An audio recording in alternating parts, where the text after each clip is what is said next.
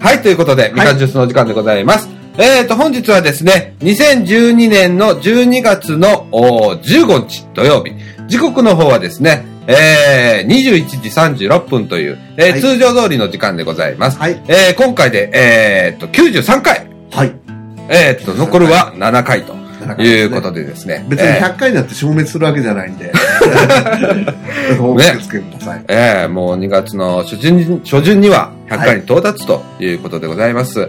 えー、ということで、本日はですね、えーっと、スペシャルなスペシャルなゲストが2名。は。はいえーっと、まず、吉村くん。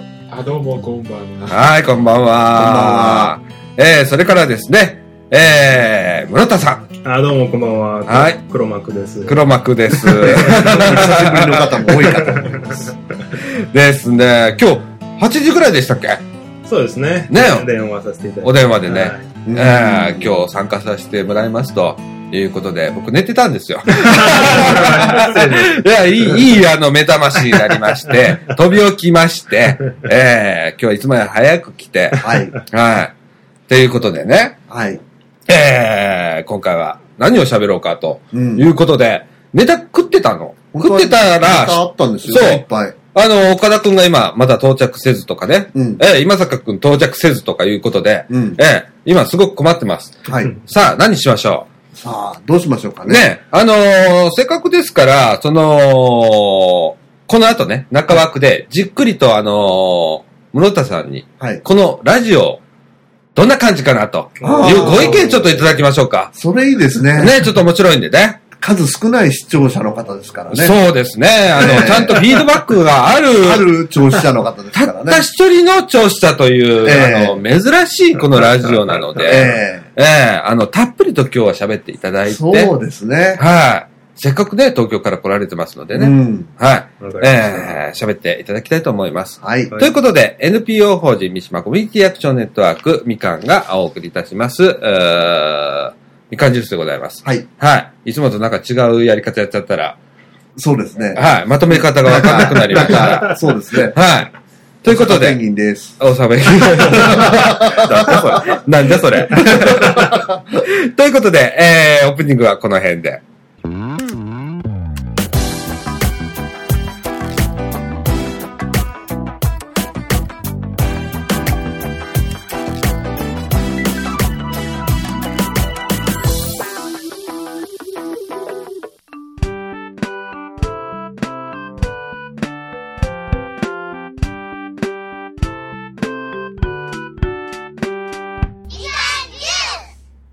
はい、ということで、はい中枠でございます。えーっと、今日はせっかく、ね、えー、室田さんが来ていただいているということで、えーはいいや、あのい、いろいろなんやかんやありながら93回そうですね。来たんですけれども、感動ですね。ねえ、なんか、なんやかんや、こうね、僕がこのラジオに、やっぱこう、接するようになったのは、本当あの、室田さんなんですよね。パッと来た時、室田さんがたまたまいたんだよ。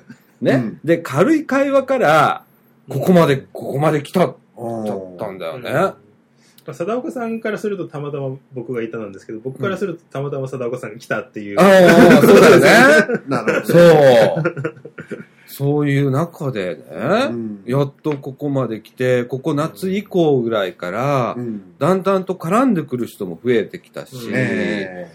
ねえゲストが絶えないようになりましたえ。えで、ね、それまではもう淡々と、まあ僕が一人でやり出してえ、はい。そこにね、ペンギンさんが来るようになって、えで、当分この二人でやってたじゃないですそうか。ですねねで、この夏ぐらいからちょっと火がつき出して、えで、商店街もとかね、うん。それからまあ当事者の会だとか、うん。まあいろんなところが来るようになったじゃないですか。ええ。で、その中でまあ、それはもうペンギンさんがもうどんどん読んでくれたので、そうん、これは大きかったと思うんですよ。うん。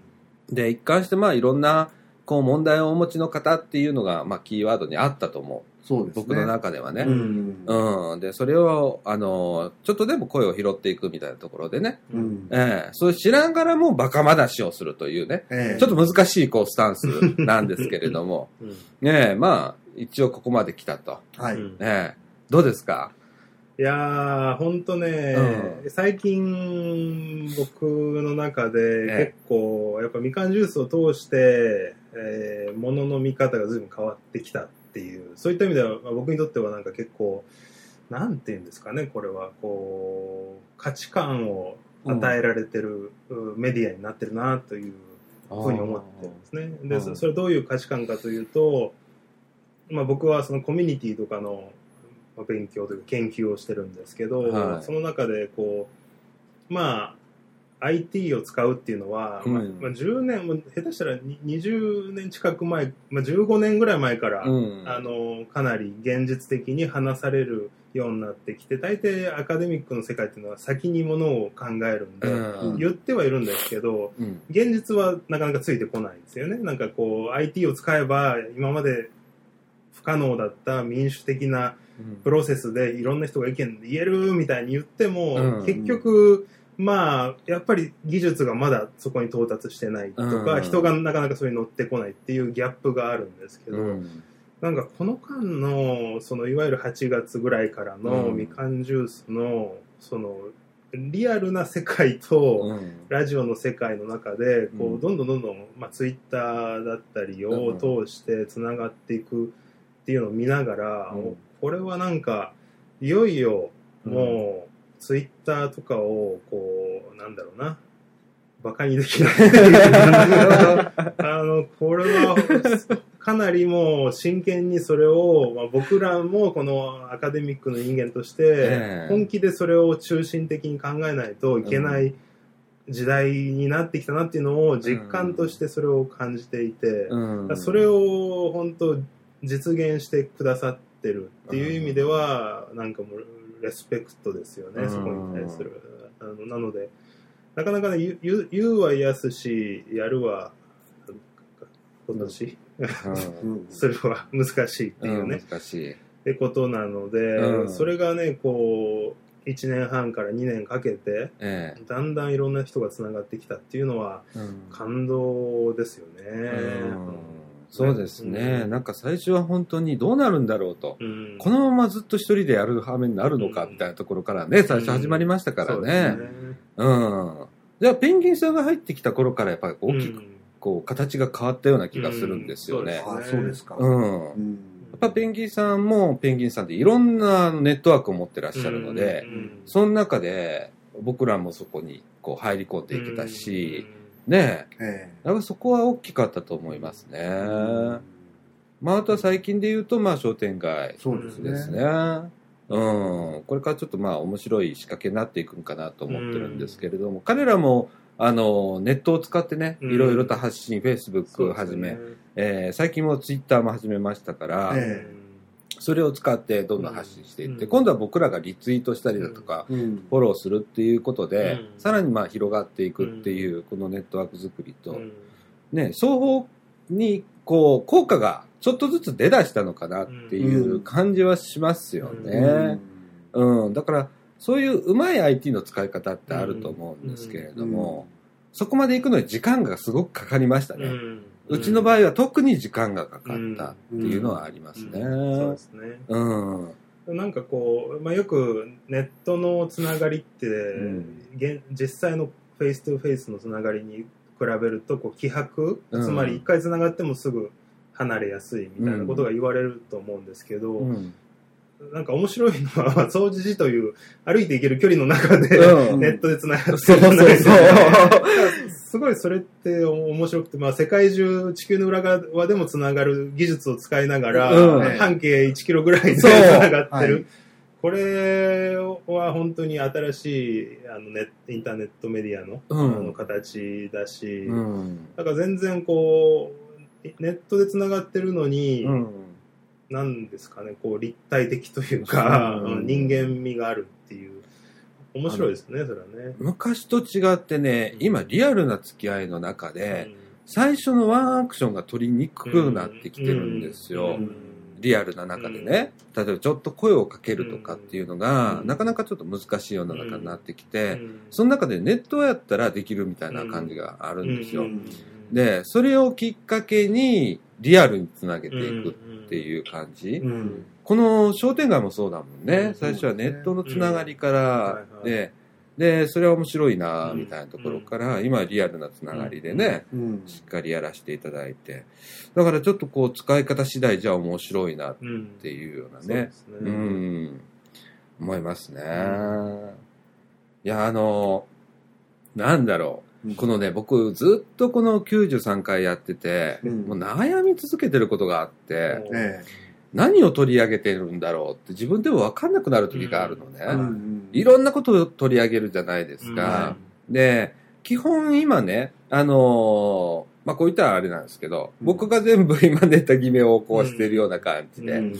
やってて、うん。でまあ言ったら僕が興味があったりだとか僕が気になったりだとか、うん。あとはまあペンギンさんがもね、あの、うん。紹介してくださる方をどういうふうにして、こう、取り上げるかだとかっていうことを考えるんだけど、それを考える人がね、うん。あの、僕今度、来年のステップだと思ってるんですね。うんあの、僕がしたい、僕も最初から言ってるんですけど、うん。さだちゃんのラジオにはしたくないんですよ、このラジオは。決して、うん。みかんジュースですから。う、うんん NPO の中でやってるラジオですからね、うん。あの、みんなで作るラジオにしたくうん。て、で、それをこれから、あの、作っていくにあたってね、この人作りがひ非常に難しくってね、うん。まあ、やっぱ IT スキルがある程度必要だとかっていううん。問題もあるし、それからこういうことにちょっとこう、福祉だとかそういうようなものに興味がある人とか、うんうん、っていう、やっぱここはフューチャーしていきたい。うちのラジオ特徴的なのはそこなので、うん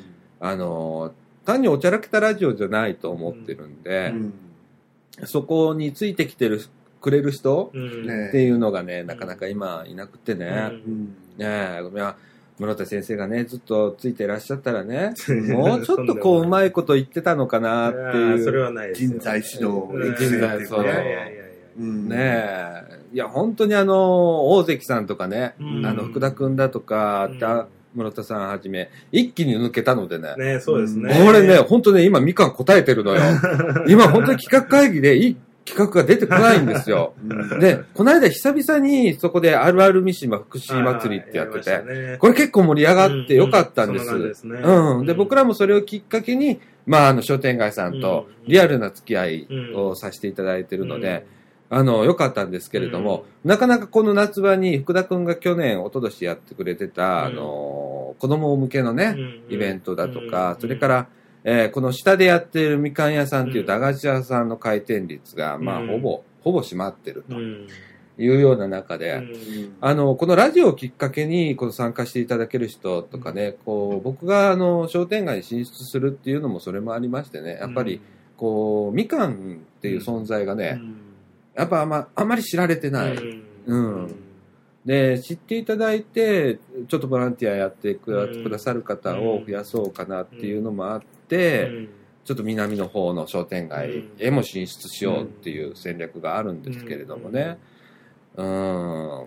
まあ、そうですね。まあ、僕が関わまあ、僕、みかんはもう、6年ぐらい知ってるんですかね。うん長い付き合いなんですけど、その中でまあ、いざ、じゃあ、働く、みかんで、あの、ワーカーとして働くってなったのは2年半前ですかね。えで、1年間仕事をしあの、スタッフとして働いてたんですけどえ、え。あの、まあ、当初のも目論みって言ったら怒られるかもしれないですけど、うん。まあ、みかんはやっぱり僕は僕にとっては結構なんていうんですかねすあの理念を実践してるつまり、ん。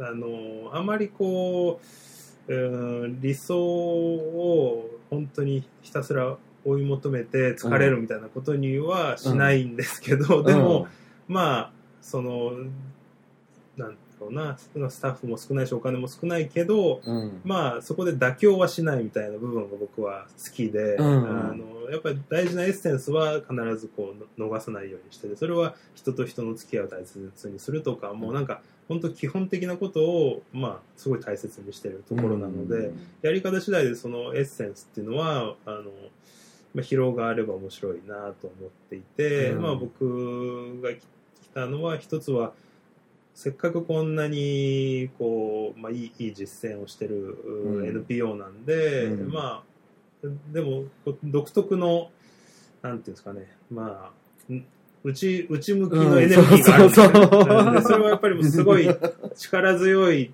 集体っていうんですかね、こう、つながりでできてるからこその、まあ、強さうん。なんですけど、うん。それをまあ少し外と橋渡しするようなうん。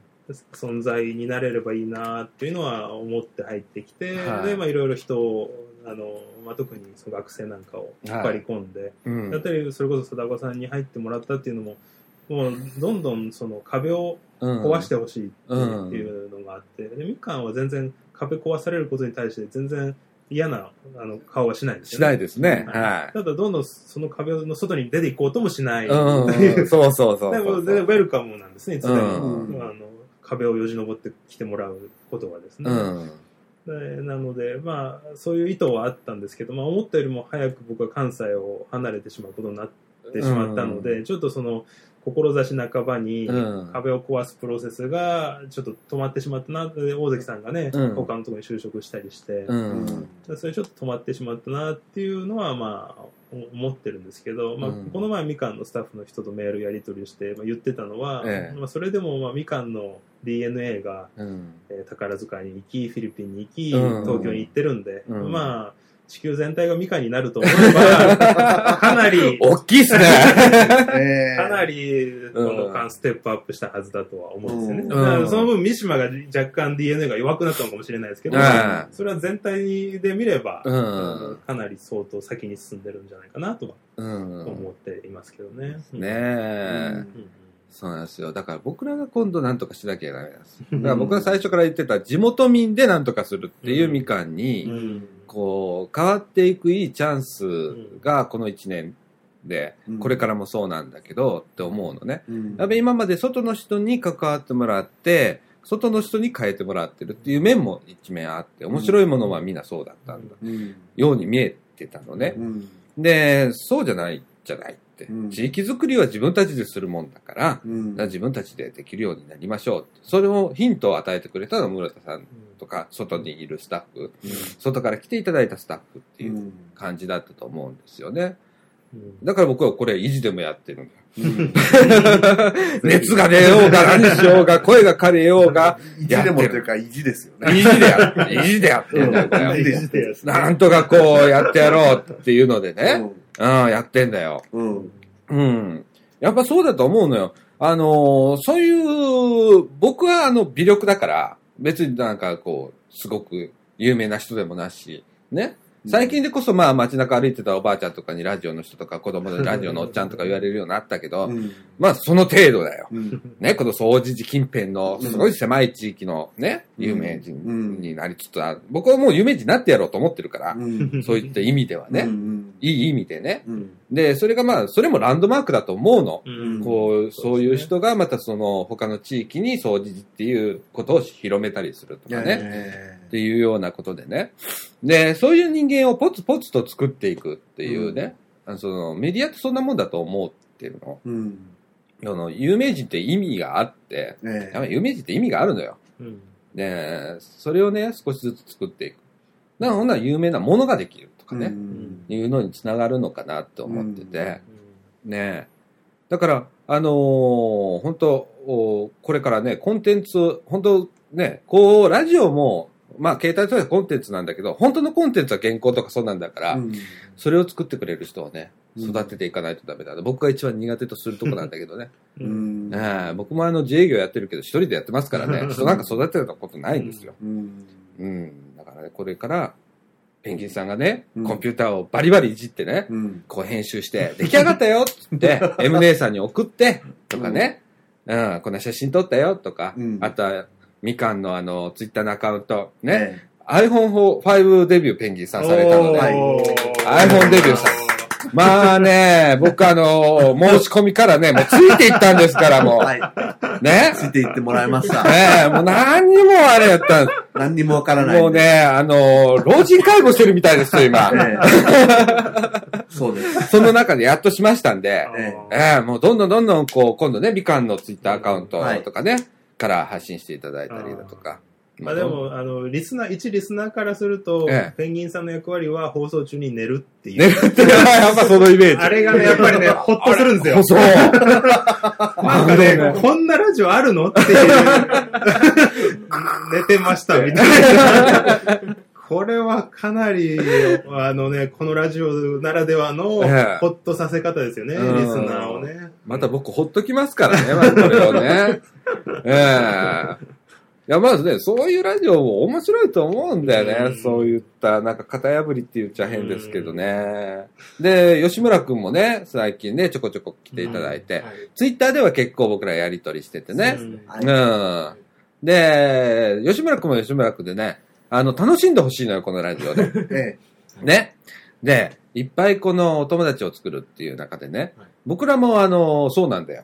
みんなね、割と孤独なんだよ。えそうですね。その中でね、うんその、こういう活動しながらね、少しずつ知り合いをして、ほんで、あの会話しながら、ね、コミュニケーション能力なんか、僕なんか完全に欠如してる人間ですから、ね、その中で、えー、なんか僕も学び取っていただいてね、うん、どんどん来ていただいたらいいんだしね、ええー、高槻市民、ね、あったんですよ、やっぱりね。ね高槻市民ばっかりなんですよ、今。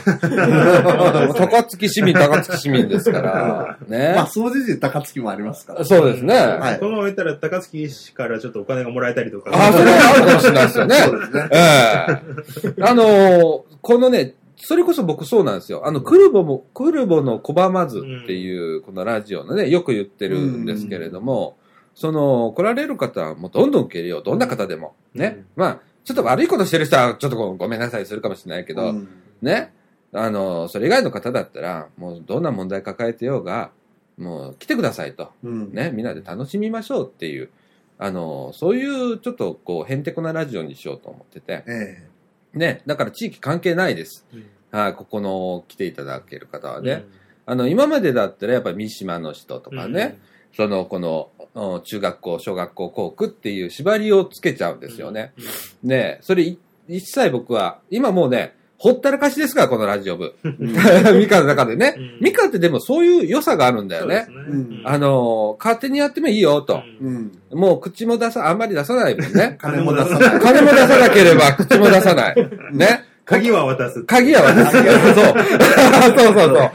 そうなんですよ。ででもね、それ僕らにとってね、ちょっと楽なのよ。そうですねやっぱこれやっちゃダメ、あれやっちゃダメって言ったらこんなに続かなかった。うん。で、僕らそんなにあの放送禁止用語言うわけじゃなく、うん。行政にこらって言われるようなこと言うわけじゃないじゃない。うん。ね、ギリギリの線でやるときもあるけれども。でも、それがね、あの、みかんの良さなんだよ。うん。あの、あまりこれでね、こんな感じにやってくださいなんて言われたら僕らすごくやりにくくなるじゃん。うん。ねあの、最近ちょっとだけ企画会議でね、うん。ラジオ部フューチャーされだしたね。やっと2年かかりましたよ。ね、ラジオ部に。あの、ちょっと気遣いをね。ええそれまで、もらったんかとかね。ええ金もらったんかとかね、うんサマーキャンプのお金もらったんかとかって、やっとですね、来ましたね。そうですね。えうん。え来年もサマーキャンプね、うんあの、やりますので、あの、今、もうすでに着々と準備今が。本当ですか。はい。一応今のところまだ確定ではないですけど、え10人ぐらいは、あの、まあ、僕のその担当する授業を受講するんじゃないかと。ええで、まあ、そのうち、まあ、まあ、可能であれば100%、まあ、10人ぐらいがえ白浜に行ければなとは思ってますけど、まあ、スケジュールによってとかうん予算によっては減るかもしれないですけど、ええまあ、うんまあ、最低1人は絶対行くぐらいのあノリでは。え吉村君もいいんだよ。参加して、はい白浜サマーキャンプ2泊3日、ね、やりますんでね。ええまた向こうは向こうでまたね、違う動きが出てきてます。ますた後でお話しします。今、ラジオ上ではちょっとね、あれなんですけど、また新たな僕ら、企みをしてますんで。はい。ええいや、あのー面白いね。うんいや、僕ね、あのー室田さんね、うん。最初ね、ちょっとね、やっぱり僕、合わねえなと思ったよ、正直。うん。あの、何？うん。頭偉いしとかって、うん。話合わねえし、難しいこと言うしとかって思って、ね、英語いっぱい出てくるし、本当ですか？僕ね、僕英単語ね、そう、僕英単語わかんないのに、みたいな、うん。あったんだけど、マニュアルは読むけどね。マニュアル英語で。うん。そう、でも僕は基本わかんないから、うん。頭悪いから。でも、あの、今ね、久しぶりに会ったらね、ホッとするんだよ。ああ、嬉しいい。ですね。すっごいホッとするの。うん。結局頼ってんだよね、俺。うんあーそうなんです室田さんに。ねうん。なんかあったら、やっぱりこう、相談するとこないんだよ。メールでもそうですもんね。うん。村田さんに聞いてみようみたいなとかあるじゃない。うんね。でもやっぱぱり去年、あれじゃないですか？うん？あの、ひたすらみかんジャムとかを一緒にな鍋をこうやって、かきあ混ぜたとこで、あ、あ、ここでね、同じ鍋の中。そう。同じ鍋の中になって。打ち解けたところはありますよね。で、まあね、誰もやらないから、みかんは腐っていく一方で、そうね。誰かがジャム作んないとこそう。のまではって、僕なんかもう嫁が腹もパンパンで、子供がいつも荒れるんだみたいな状態で、とりあえずジャムを作りに。ね来てたのをね、付き合っていただいて。いやいやいやいやいやいや。ああいうことをね、またやりたいなと思って、僕、もともとああいうのは嫌いだったんだよ。うんああいうのね、めんどくさいしと思って、まあ、福祉がめんどくさいって言ってた人間だから、あの、本当にそういうのの、のこう、イベントごととかね、うんこう準備をする。参加するのはいいけど、準備するのとか撤収するのめんどくせえとかと思ってたの。で、最近それが、まあ叩き込まれたね、みかんのあの、こき使い。こき使いみかんね。うんうん。で、僕ね、楽しくなってきたの、それが。うん。そういうことがめんどくさくならずにね。うん。うん。だからね、どんどんやってほしいし、やるからには僕らってててラジオ部として手伝うし、もちろんね。うん。で、僕らもそういうイベントを立ち上げないとうんうん。ダメだしね。で、今度は手伝ってもらうっていうのがね、ありですよね。そうですねのみかんのスタッフに、うんラジオ部が企画した大きなイベントの手伝いをしてってなると、うん。もう本当にそれは持ちつ持たれつになって、そうです。ね。そうです。欠かせない存在になってくる。あの、お願いするっていうのは実はすごい相手にとっては、お願いされるっていうのがその相手にとっては嬉しいことだったりすると思うので、うんやっぱりそれは、みかんの方から大きいイベントあるから、準備手伝ってって言われたら、きっとラジオ部としても、おおって。期待されてるんだって思うのと同じように、やっぱりみかん、みかんのって言ったら、皆さんももちろんみかんなんですけど、その事務の、あの、事務局のスタッフに、こういうイベントやるから、誰か手伝ってっていうのは実は、うん。次のステップとしては面白いかもしれそうですね。うんそうなんですよ。怖いですけどね。怖いです。本当ん本当怖いの。泣きそうなるときあるの。でもね、この間商店街のその企画の案をね、あの、もう僕ら行きますと。あっちでもやりますと。言ったときにね、うんやっぱりね、その事務局のうんね、お姉様方ね、うんはいお姉様方は、あの、じゃあ、こう、調べといてあげるわ。うんね。情報もすごいですからね、うんみかんの事務局の方は、うん方はね。そういう、こう、動きを、今まではこれ、僕ら、もう、ほったかす、ほったらかされて、うんね、何もこう、あれだったんだけど、今ほんとそういう動きになってきたから、うんね、あの、良かったなと思って、うんそうですね。うん、やってて本当に良かったなと思ってるし、うんね、これからもうこれ何年続けるか、うん。まあね、2年やりましたから、次200回じゃないですか。そうですね。さらに2年ですから、ええ。ね、もうペンギンさんなんか52歳とかっていう そうですね。僕も45歳とかそうなんですよ。まあ、孤独死するまでやりますよ。孤独死を、孤独死をだから僕らさせないんですよ。そういう中でね。えそできなくなっちゃう。できなくなるこれやってる限り孤独死できなくなっちう。ゃう。うん。そうそう。ね。あのー楽しんでえ。ね。えね。あの、吉村君もどんどんどんどん、もう入っていくってくれてね。うん。面白い。あ面白いんで、彼のね、僕ね、考えさせられるの、彼のツイートって。うん一回、あの、あの、フォローしてください。SJJ の話もそうですあ、よね。SDJ はまた別です。あ違いましたか SDJ は、あ、また本当ですあれそうですか。あの、また違うんですけど、うんあの、え問題提起になるそう、うん問題提起でね、うん。すごく切実でね、あれでも寝ながらツイートしてる時あります。うん、いや、ああ、一緒ですよ。うん、うん。もう竹中さんなんかそうですから、ね。はい。ででもね寝ながらラジオやってますもんね。寝ながらです、基本は。だってね、あのーマイク、今このマイクの前にね、こう網みたいについてるんですけど、そこにもう鼻がついてますからね。うーんって言って寝てますからね。でももう本当、でも、でもいいんですよ。はいこ。のクこのキャラッションがね、えー、気心持ちいいね地よかった。ねえ。いや、吉村くんなんかさ、最近こう、来だしたじゃん。ね、来だしたっていうか、半ば僕が強引にこう声をかけて、おいでおいでって言ってんだけど、あの、外から見てて、このみかんジュースっていうラジオ、どんな感じ？それは興味深いですね。うんんいやなんか、面白いことやってる。へーそうなんだ。面白い感じ。ね、どう面白い？なんかこう、あ変なおっさんたちが、かラジオやってるわ、みたいな感じ？まあそんな感じですね。そんな感じか。なるほどね。うんでもなんかね、僕思うのはやっぱね、あのー、貞岡さんの、うん。トークは、うん結構ラジオ慣れしてるというか、うんラジオっぽいトークなんですよね。声の出し方とか、話話し方が。だから、なんかそれだけでも、結構人がまずそのたまたま聞いた時に、ええどこで評価、判断するかって、うん。多分、貞岡さんのトークが、なんかこなれてるなっていうところで、あ、これは結構クオリティ高いラジオかなっていうふうに多分、最初の判断がそこから来るんじゃないかなと僕は結構もう初期の段階からなまあもちろんねうんずっとされてたじゃないですか、うん。個人のラジオ、はいそれもあると思うんですけどなんかこうラジオ DJ っぽいうん喋りをする、ありがとうございます。なんかそれって多分何気なく聞くときに耳障りじゃないんだと思うんですよね、ああ、でもよく寝るって言われますけどね。よく寝れますよ。あのら僕もね、編集しながら寝て寝てる時あるんですよ。はい。で、うちの弟子がいるんですけど、はい弟子の女性がいるんですけど、うんあれもなんか聞いてるみたいで、うんあれも、あの、師匠のラジオは寝てしまいますとかですね 寝るような内容じゃないんだけど。ないんだけどね。でも寝ちゃうんだって、この声質が。おー。ねえ。ーまあ、あの、今ね、ちょっと30分越しちゃったんで、うん。一回ここで、あの、中盤一応、ははい。い、はい終わりたいと思います。とい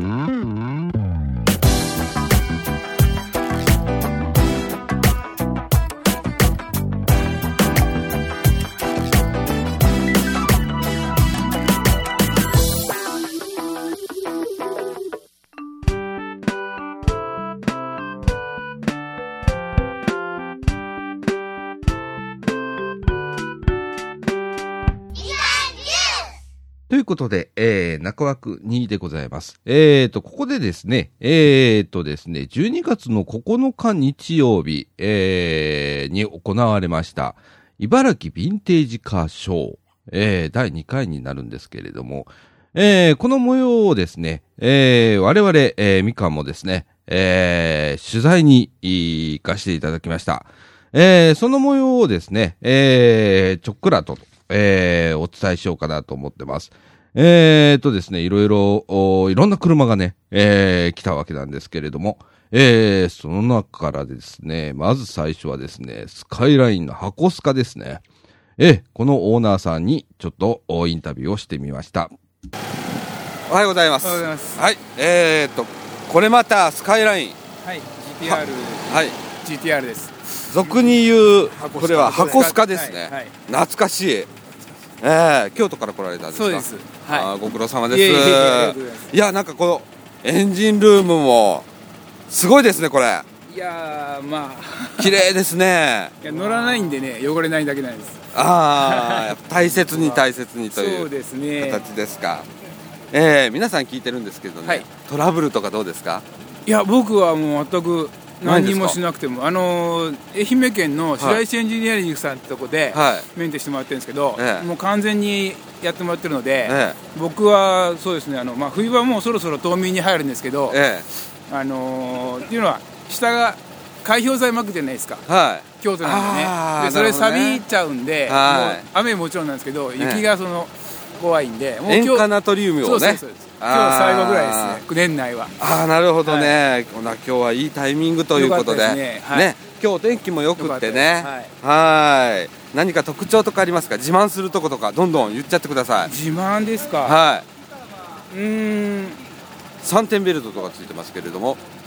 あのね本来運転席しかないんですよはでそれを助手席に最近の交通法規うるさいから、はい移してで自分はあの4点を今レーシング用のつけててい。ははい、あ5点なんですけどねこここらいでねい。5点ですか。はいあすごい。はい、あとまあ自慢っていうとやっぱ、うん、白石エンジニアリングさんの,、はい。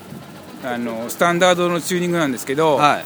えーっとそうだななんと言いますかね、何も気にしなくて普通に乗れる感じいいですね。はい、それが一番嬉しいですね、うん。で京都仕様というか自分仕様にしてもらってるんですよはなんでこれで普通にも乗るし、うんあと富士前はあの富士のサーキット行ってい。は全開で走って自走で行って自走で帰ってきてってい。いうわあ、すごい。壮行会みたいなはい形、で。全然ノントラブルでああ、素晴らしい。はい気持ちいいですね、ねえ。はい、ちょうど、えっ、と、竹中さんぐらいの世代かな？はい。50なんです。あ僕今年も3になるんですけど。はい。い。ちょう憧れですよね。ど真ん中ですね。ケンメリのちょっと前です、ね。そうですそうです。あー。これは結構あの竹中さんのねえあのえ大好きです。ちょっと。見に行きます。あはいもうぼちぼちかけます。はい。ええ。ですエンねジン回しますね。あどうぞどうぞ。ありがとうございました。はい。ちょっとほんならエンジン音を聞いていただきましょあんまそんな大層なことじゃない。う、うんうん。いやいやでもエンジン音かけます。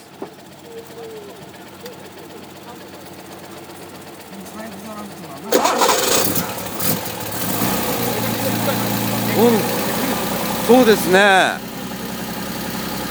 いやでもこれがね国産車のエンジンなんですよ。えね。ええ静か。え、ですね。静かですね。箱スカですよこれ。え。ええ素晴らしい。ありがとうございました。もうこのままね短期運転しますから。はい、ありがとうございました。ということでえーっとスカイライン箱スカですね、はい。えーご紹介いたしました。はい。ということで、えーっと、スカイラインの箱スカでした。えーっと、すごい、あの、綺麗でね。えー、あの、エンジンルームとか、もうピッカピカですね。やっぱ、ああいう車はね。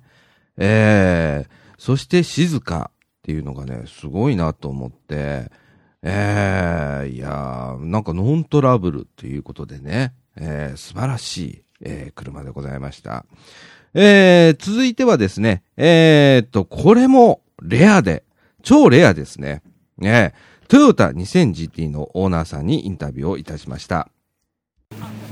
おはようございますえーっとトヨタの 2000GT、はい。オーナーさんですね。お名前よければ。中村です。あ中村さんですね、い、や綺麗ですね。ありがとうございます。今日はあのこの会場 2000GT2 台はい。ですね。はい。マニュアルとオはい。ートマです。こっちオートマになるんですか、一台だけなんですよ。はあ当時からオートマあったんですか？いやあの前期はねオートマがなかったんですけども、うん。トヨタがその後期でオートマを出すのにテストに使ってた車なんです。こっちはほんなら超レアな感じですか？そはあすごい。ね。2000GT って言ったら本当名機じゃないですか。ね。子供の頃に憧れてましたから。そうですね。どうですか乗ってて？あの今の環境の方が乗りやすいんじゃないかな、ね。その街乗りするにも60、80ぐらいでしょ？はい。ちょうどいい感じなんですね、大きさも。ああなるほどね当時の道路事情より今の方がいいっていう感じですそうですね。この車にはね。うん。ねすっごい綺麗でねホワイトの、えー車体で。ねあの状態も非常に良くてね。そうですね、僕手に入れた時から、まあ、全くあの塗装も何もやってないんですけども、はい。あそうなんですか。状態良かったんでああ今日は神戸からはい。お越しになられて、そうです。遠いところありがとうございます本当に。ええ。これもやっぱり私の子供の頃の憧れです。ね。あ私今50なんですけど、僕60です。ああなるほど見に見ねに行った口です。えなかなかね見られませんでけど。そうですね、ええ。これね。ああ。ちょっとなんか特徴的なとことかご紹介いただけますか？まあね、あの GTR と一緒で、はい。その DOHC の6気筒を積んでるっていうのがまず特徴と、はい。やっぱ綺麗ですよね、デザインが。うん。ですね。なんとも言えないこの 2000GT ってね。うん。かっこいい。近未来な感じをね。今でもこう古いっていう感じがないですから、ないですね。出ないですね。うん素晴らしい車両ですね、えーこの後10時から、えー本会場の方へ、はい。えー行かれるわけですね私たちもちょっと行こうかなと思ってますので、またお会いしましたら、はいよろしくお願いします、ありがとうございましあたりがとうございました。ということで、えー、とトヨタの 2000GT のご紹ご紹介でしたということでね、えーっと、トヨタの 2000GT でした。えー、こちらはですね、やっぱりね、特徴的なのは丸みを帯びたボディ。ね、なんかセクシーなんですよね。ええいや、あのね、いや、日本人のデザインっていうのが、うーん、どうなんだろうね。あのー当時としてはね、あの 2000GT ね、あのー本当飛び抜けたデザデザインだったと思うんですよ。ええあのーまたね、あのーちょっと気になる方はですね、えー、2000GT 知らないという方はですね、あのートヨタ 2000GT ってね、検索してもらったらいくらでも出てきますけれども、いや、非常にあのーなんだろう、今見ても、あの、かっこいいんだよね。あの、デザイン的にね。えー全然あのーオーナーさん、オーナーさんもおっしゃってたんですけれども、えーあの、古さを感じないっていうね、あの、大したデザインでございます。はい。えーっと、そしてですね、この後ですね、えーっと、10時にですね、総除時の商店街を、えー各車両ですね、本会場、えー本会場はですね、茨城の中央公園、あの、市民会館の隣ですね。市民会館の隣というか、あ市役所の向かいというか、ね、えーその本会場へですね、えー移動する、わけです。で、我々もですね、えー本会場を迎えました。ね、その様子をちょっと聞いていただきたいと思います。えーということでですね、えーお昼になりました。えー今ですね、えー場所が変わりましてですね、茨城ヴィンテージカーショーの、えー茨城市役所前ですね、ここは。そうですね。はい。えー中央公園、はい。南側の方へ来ましたね。はい。えー今ですね、ジジさんの、おーブースを見つけましたんで、のじいさんですね。はい、えーここでいつもの岡田君にですね、はいえーちょっと紹介をしてもらいましょうか、えー今ここにねベネチアンガラス、ね先週の放送でもちょっとお伝えしましたけれども、えーベネチアンガラスガラスアート作品体験受付中とはい。今日は1000円でと。いうことでね、えーやっておりますけれどもちょっとなんかどんなものができるか紹介してもらえますか？そうですね。今、えっと、店頭で並べさせていただいている、もう今日の目玉なんですけど、目玉がこちら、えっとね、ベネチアンガラスで作った、えっと、はい。昨日の、えっと、先週の放送でもさせていただいた、クリスマスツリーのオーナメントですね。はいはいはい、はい、緑色の透明の、まあ、板ガラスがあるんですけども、ええ。そのガラスの上に本当に、えっと、本当に花柄のね、はい。ガラスっていうのをいろんな散りばめて。なんかビーズみたいなやつのガラスを散りばめて。とで窯で焼かしてもらうと溶けて一つになるんで、なるほど。本当にねもう見た感じパッと見えばツリーに見えますよね。見えます見えます。本当に綺麗で。で、もうデザインがね本当に人それぞれガラスのせてもらったら本当に一点物そうだね。なので、うん手作りですそからね。の手作り感も出てるし、うん。本当にあのちょっと今見本がなくてあれなんですけど、はい。こんな風に額に飾ってもらったらあなるほどね。店舗の方では額セットで販売させていただいてるんで。なるほど。はい。その分がまあ200円の差とそうですそうです。いう感じですね。そんな感じです。はいで今もうね体験されてる方もおいらっしゃって、はい。ええ今一生懸命作ってらっしゃいますけれどもね。はい。これ焼くんですかこの後？この後、えっと店舗の方に持ち帰らせていただいて、うん。焼かせていただいて後日郵送という形になるんですよ。郵送ね。そう当日ちょっとお渡しできないのがちょっと残念なところなんですけどそうだね。焼くのにね、うん。30分か40分なんですけど、冷ますのにねもうとな6時間ぐらいかかるんですよ。ああゆっくり冷まさないとガラスが割れちゃうんですよね。ああなるほどね。ゆっくりゆっくり窯の中で冷ましていってで、うん。冷めたのを僕らの方で、まあえっと、アクセサリーにされる場合とかは金具こちらで加工させていただきますので、ああなるほどいやいやいやいや頑張ってんじゃないのありがとうございます。ね。え。ちょっとずつですけど、まあ、名前が広まっていって、うんガラスやりたいっていう人がやっぱ増えてくれたら嬉しいなと思って、うんそうだね。やっぱり実際に現物を見ていただくと本当綺麗ってみんな言ってくれはるんで。そうだね。そうやっぱ実際にやっぱ店舗に来てもらってこう出張とかでもいいんで、出たところでやっぱ来てもらって、ん。現物見てもらってとか、うん。体験してはる人のとかをもう後ろから覗いてもらうだけでもやっぱりうん。全然違うと思うんで、ねえ面白そうですよね今もね。お二はい方ほどやられてるんですけれども、僕も全然やっぱりこの授業関わるまで知らなかったんですけど、うん。やってみると案外ハマるんですよ、ね、ハマりそうだね。ハマるんですよわかるねこれはまああの掃除商店街の中のじじさんでも体験ができるということですね。そう僕らがあの講師ということで、うん。本当にアドバイスさせていただきながら、ええ。一緒に作っていただけますので。なるほどね。はい。ぜひぜひ。ぜひですね、掃除時お住まいの方ですね、えー商店街の方、じじさん、カルチャースペースじじさんとありますので、はい。一度ね、あのー顔を覗かせていただいてね、はいえー見ていただければと思います。はいぜひ体験をしていただきたいと思います。はいよろしくお願いしということでます、いつものですね、じじさんの岡田くんでございました。ありがとうございました。はいはい。ということで、えー、っとですね、えー、掃除時の商店街から、あーちょっと移動しましてね、その間我々、えー、ペンギンさんとですね、えー、ちょっと食事をとりながらですね、えー、お昼にですね、本会場に着いたわけなんですけれども、えー、早速ですね、えー、カルチャースペースジジさんのね、えー、あの、インタビューを取りまして、あの、ベネチアンガラスね、えー、あの、先週の放送でも、ちょっと紹介をさせていただいたんですけれども、ええあのー何あれ、クリスマスオーナメントとかね、ええあの、実際に、体験をされている方もいらっしゃいました。ええあの、非常に綺麗なガラスでございます。はい。ということで、えーとですね、続いてはですね、こちらもですね、えー、総除寺商店街、えー、からの出店でございます。彩花808さんですね。えー、と、八百屋さんでございます。えー、こちらも、今回、えー、インタビューを取っております。お聞きください。続いてですね、えー、とこれも総除寺商店街の中にある彩花808さんのブースに来ております、えー、野崎くん。はい、はい、よろしくお願いします。いや今日も焼き芋。をはい、そうなんですよ。どうですか？今日は、えー順調に。順調に売れておりますか？すごい大人気で、ありがとうございます。売れてあまあいいことですね。す。やっぱりちょっと寒いんでね、うん。あの、皆様、あったかい焼き芋がそうだね。食べたいみたいで。うん。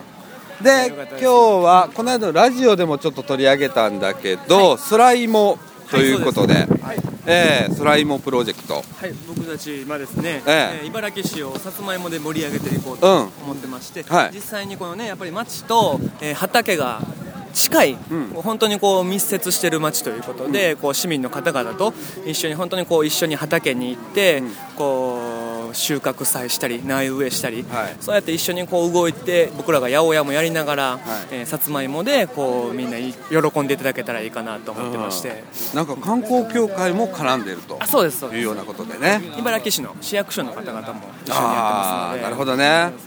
いやあのこうパンフレットがね、はい。えーあります。ちょっとまた後でもらって、またラジオの方で紹介しますけれども、はいありがとうございます。え先週のラジオではもうすでに、えー紹介をしておりますので、はい。はい。えーまたですね、はい。えーそれから、えっと野瀬さんの大根200円ということで1本ね、えー葉っぱもついてます。はい。はい。週に3回のせにですね、はい。えー実際僕たちが足を運んで、はい。実際に食べてみて、本当に美味しいと思ったものを仕入れてきてますのであの新鮮なものが、えー週週3でね全国から一応取り寄せてはいるんですけど能勢の本当に新しいものは週3回届きますので月水金ですね。なるほどね。よろしくお願いします。はい。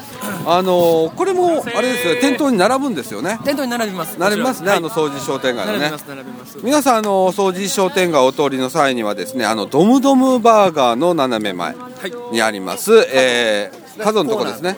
はい。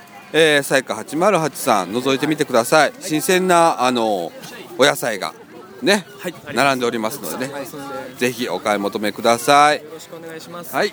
ありがとうございます。ありありがとうございました。ありがとうございます。ということで、えーっと、こちらも、お掃除寺商店街からの出店ということで、彩花808さんでした。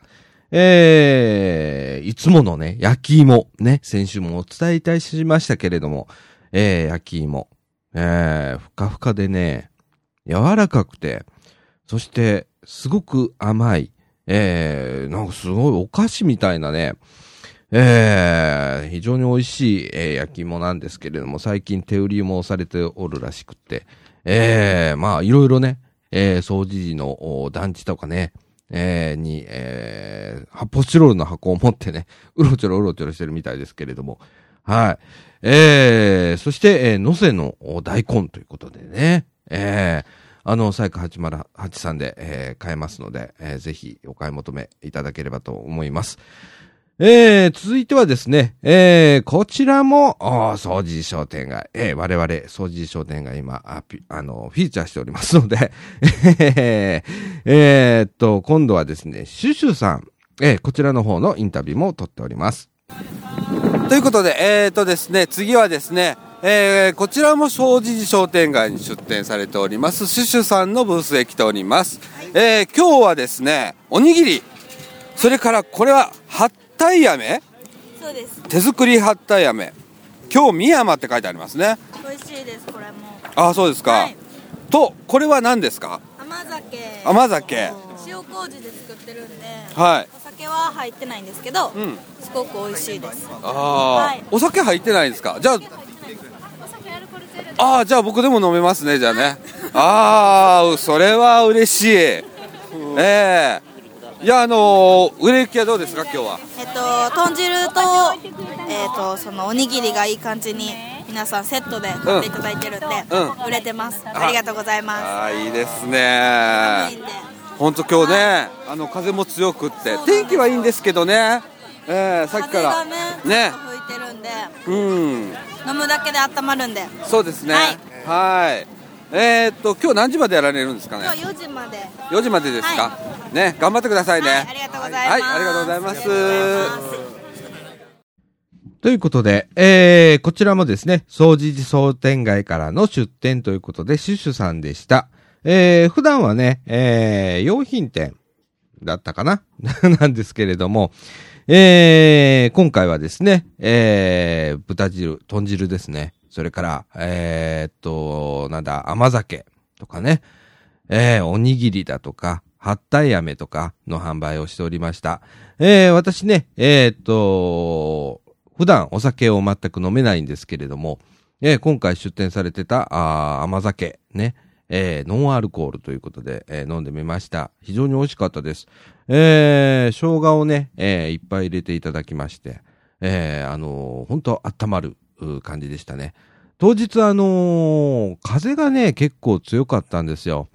ええあの、天気はね、本当にいい天気だったんですけれども、おすごい風でね、まあ、あの、グラウンドでやってましたんで、ええまあ、砂が舞う中で、いや、あの美味しく、甘酒を飲ませていただきました。ありがとうございました。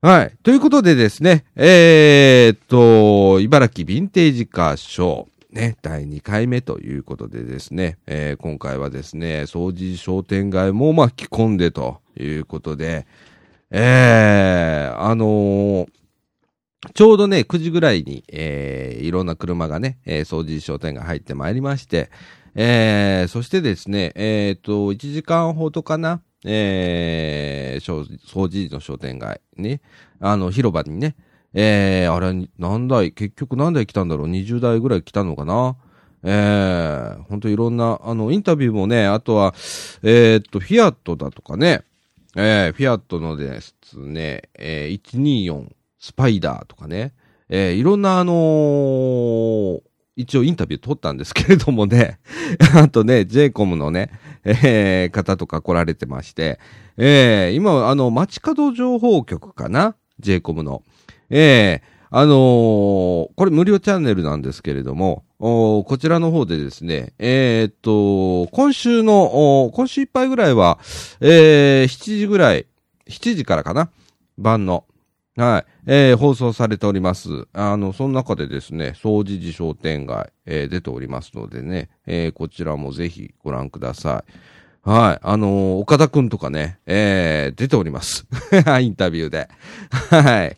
えー、あのーおったまげました、私は。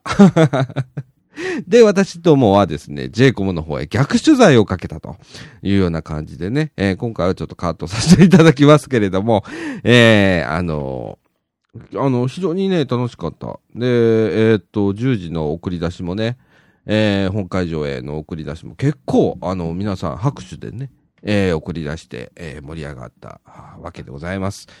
はい。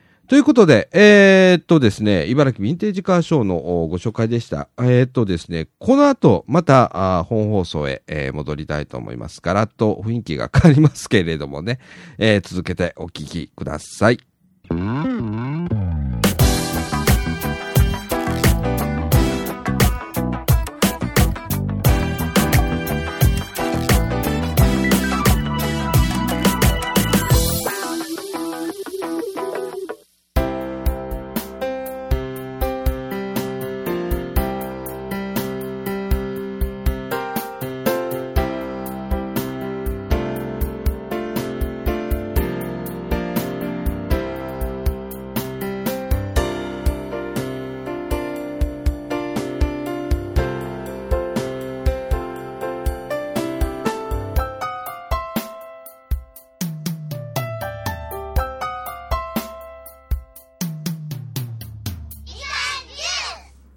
ということで、えー、エンディングのお時間でございます。えーとですね、えー、まあ、せっかく室田さんに来ていただいて、うんね、その、大都市東京？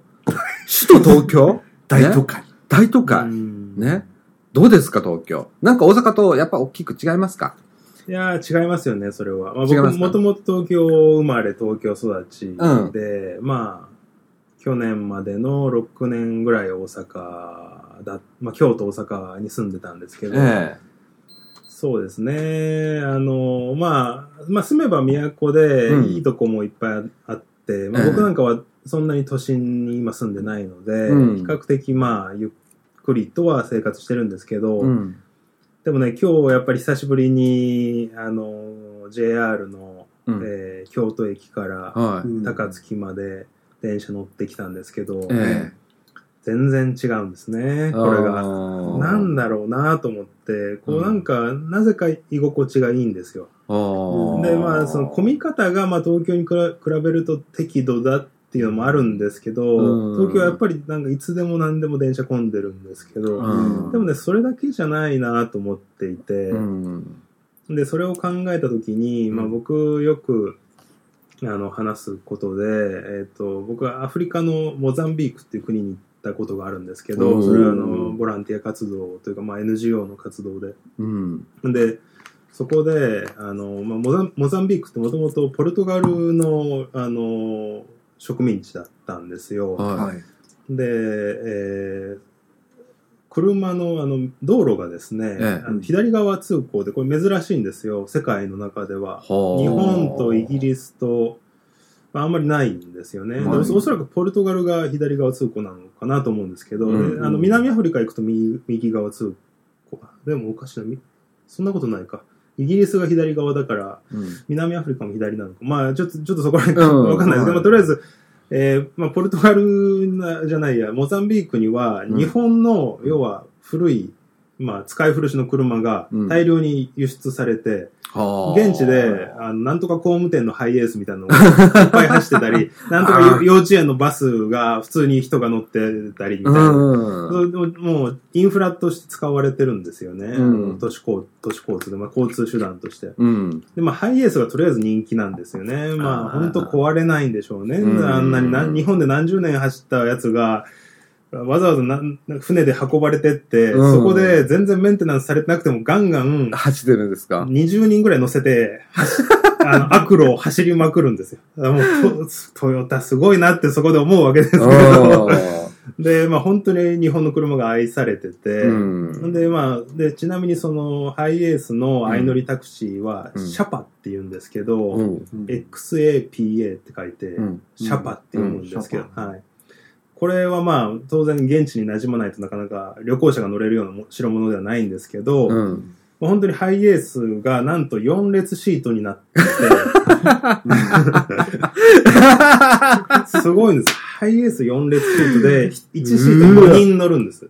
そしたら、それでまず、えー、獅子16です、で さらに、その4列シートの、この、運転席含めないですよ。は後ろに、そのスペースに4列まず入っててさらに、その運転席の後ろに、まあちょっとしたこう段があるんで、うん。そこにさらに4人座り、で、運転手の隣にさらに2人座ったら、はい。それで、えっと、えっと、20の3なんですね。うん。でプラス1人、その、えー車掌さんみたいなのは、もうドア開けっぱなしな、横のドア開けっぱなしなんです、スライドドアを。はそこにこう、こう手を天井につけながら、あの、車掌さんずずっとそこに乗ってるという。つまり24人ハイエースに乗って、乗り合いタクシーやるんですよ。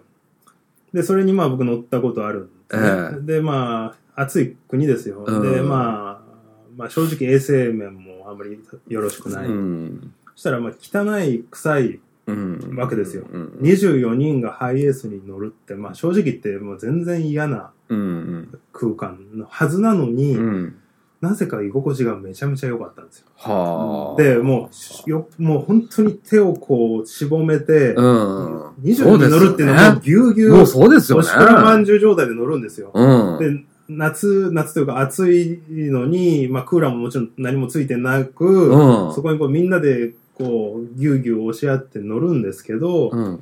なぜかすごいほっとするし、うん。横に肌触れ合ってる人たちから、うん。全然その、お前、なん日本の電車で言う、お前もっとあ寄るなよみたいな嫌な空気全然感じなくて、お互いなんか信頼し合ってる感が肌を通してわかる。わかるんですよ。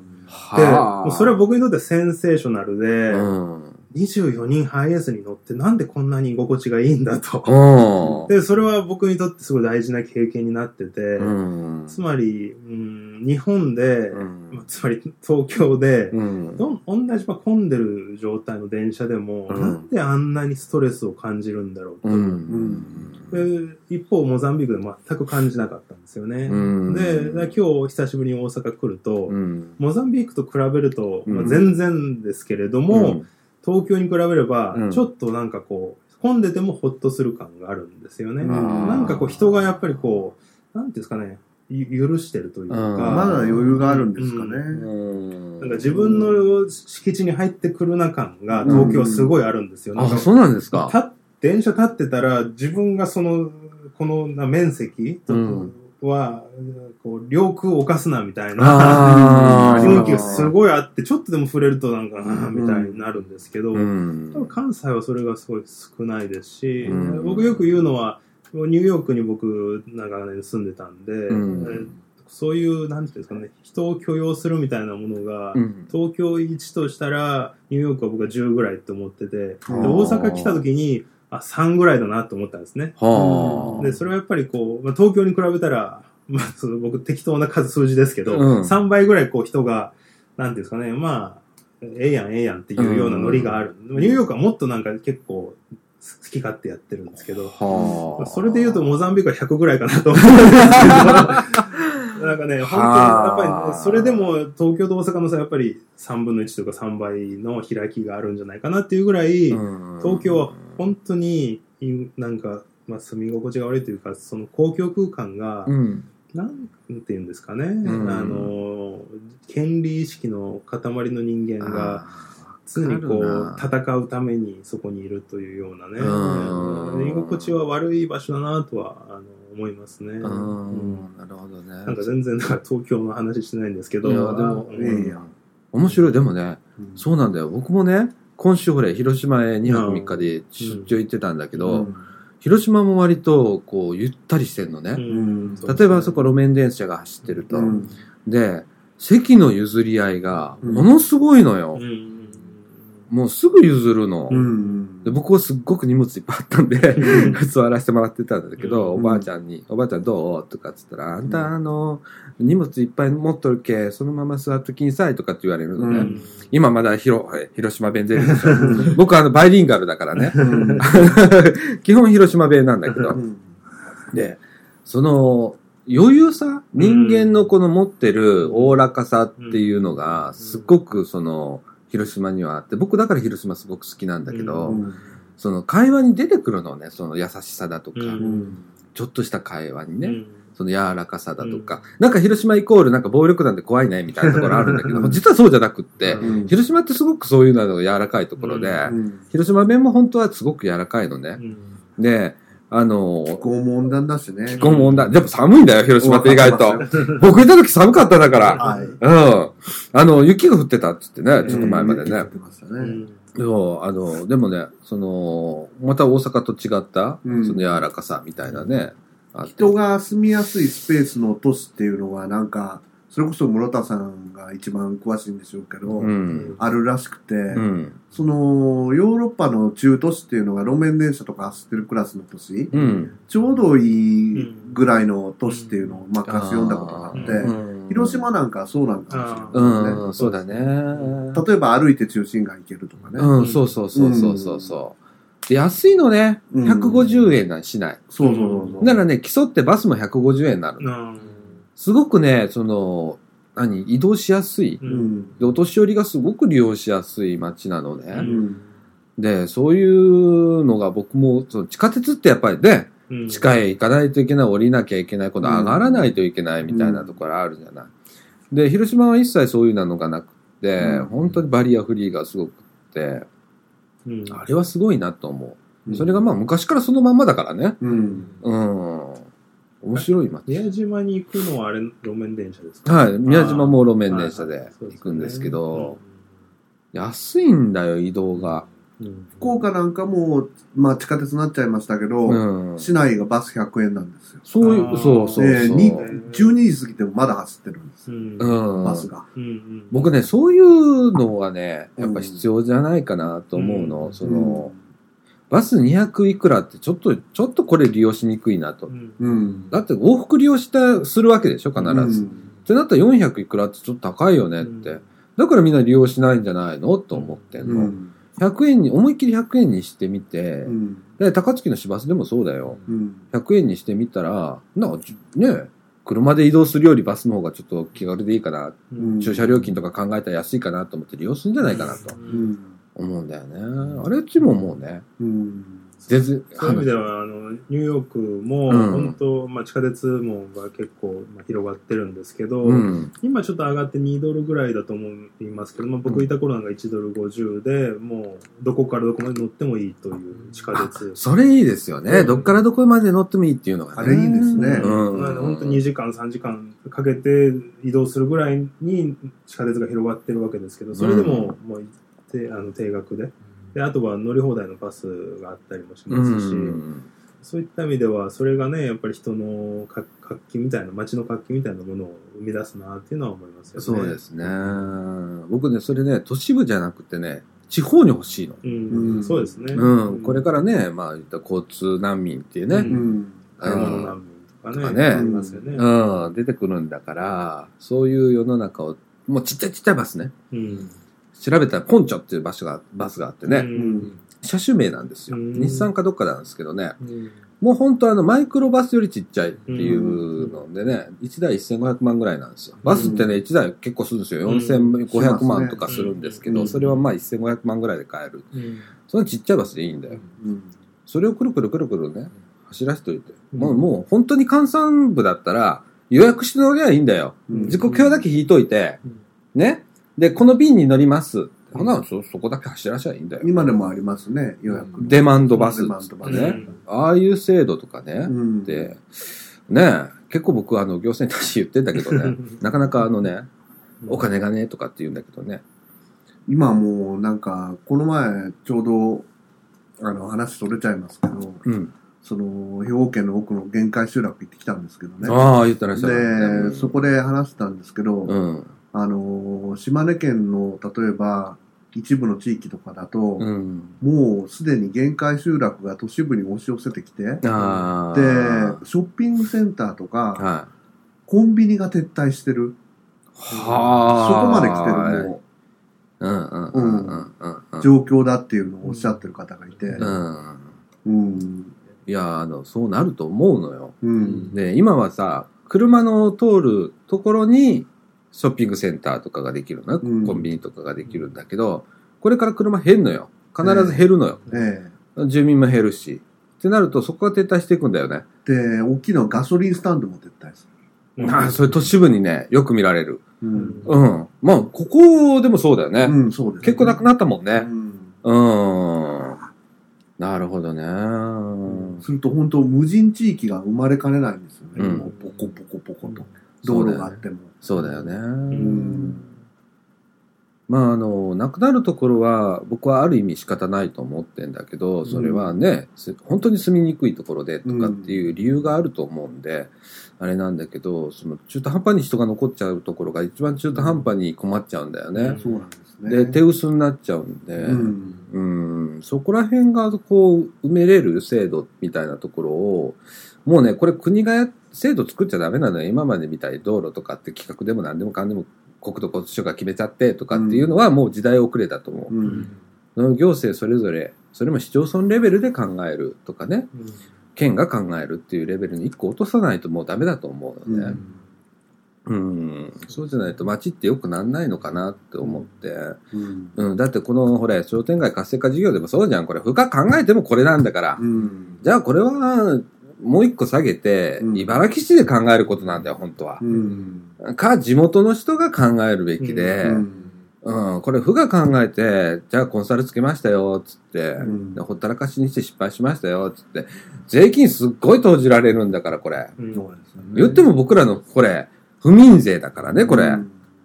うん、じゃあ、これ意味ねえじゃん、とかってなって、言ったら5人、6人雇うのに、えー、1億なんぼって言ったらかけるん。こんなふうな事業ないでしょ？うん。そう、そう、そういうのはもうやめましょうみたいな。もっとあの、地元の人がやっぱりこう変わんなきゃ本当はこれダメなんだから、地元が参加する事業にしなきゃダメなんだよね。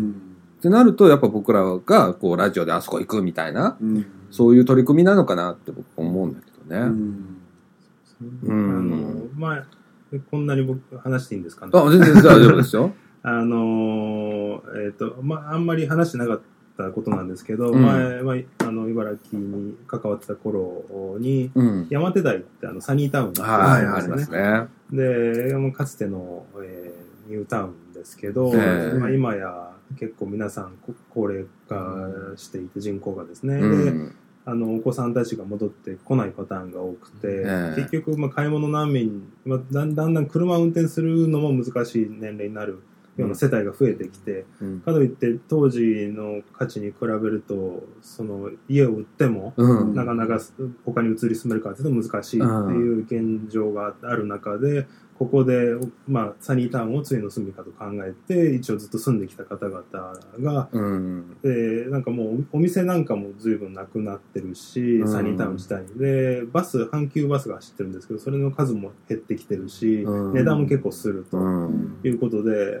まあ、ある意味本当買い物難民というか、まあ、難民化している街なんですけど、うん。でそんなことで、まあ、借境とかあ、まあ、そこのコミュニティソーシャルワーカーがあの、えーまあ、僕に声かけてきて、ええ。まあ、その町の人の意見を聞くみたいなことをやりたいんですって言ってちょっと手伝ってたことがあったんですね、はい。今1年半ぐらい前ですかね。うん。でまあ最初はその買い物難民云々っていうことを意識せずに普通に皆さんのどういうことが町の大変なことかく作業をしててうん人に集まってもらって、こうまあ、ワークショップみたいなのをしてやうんってたら、やっぱりその買い物というか交通移動手段が一番苦労するっていうネネタが一番多かったので。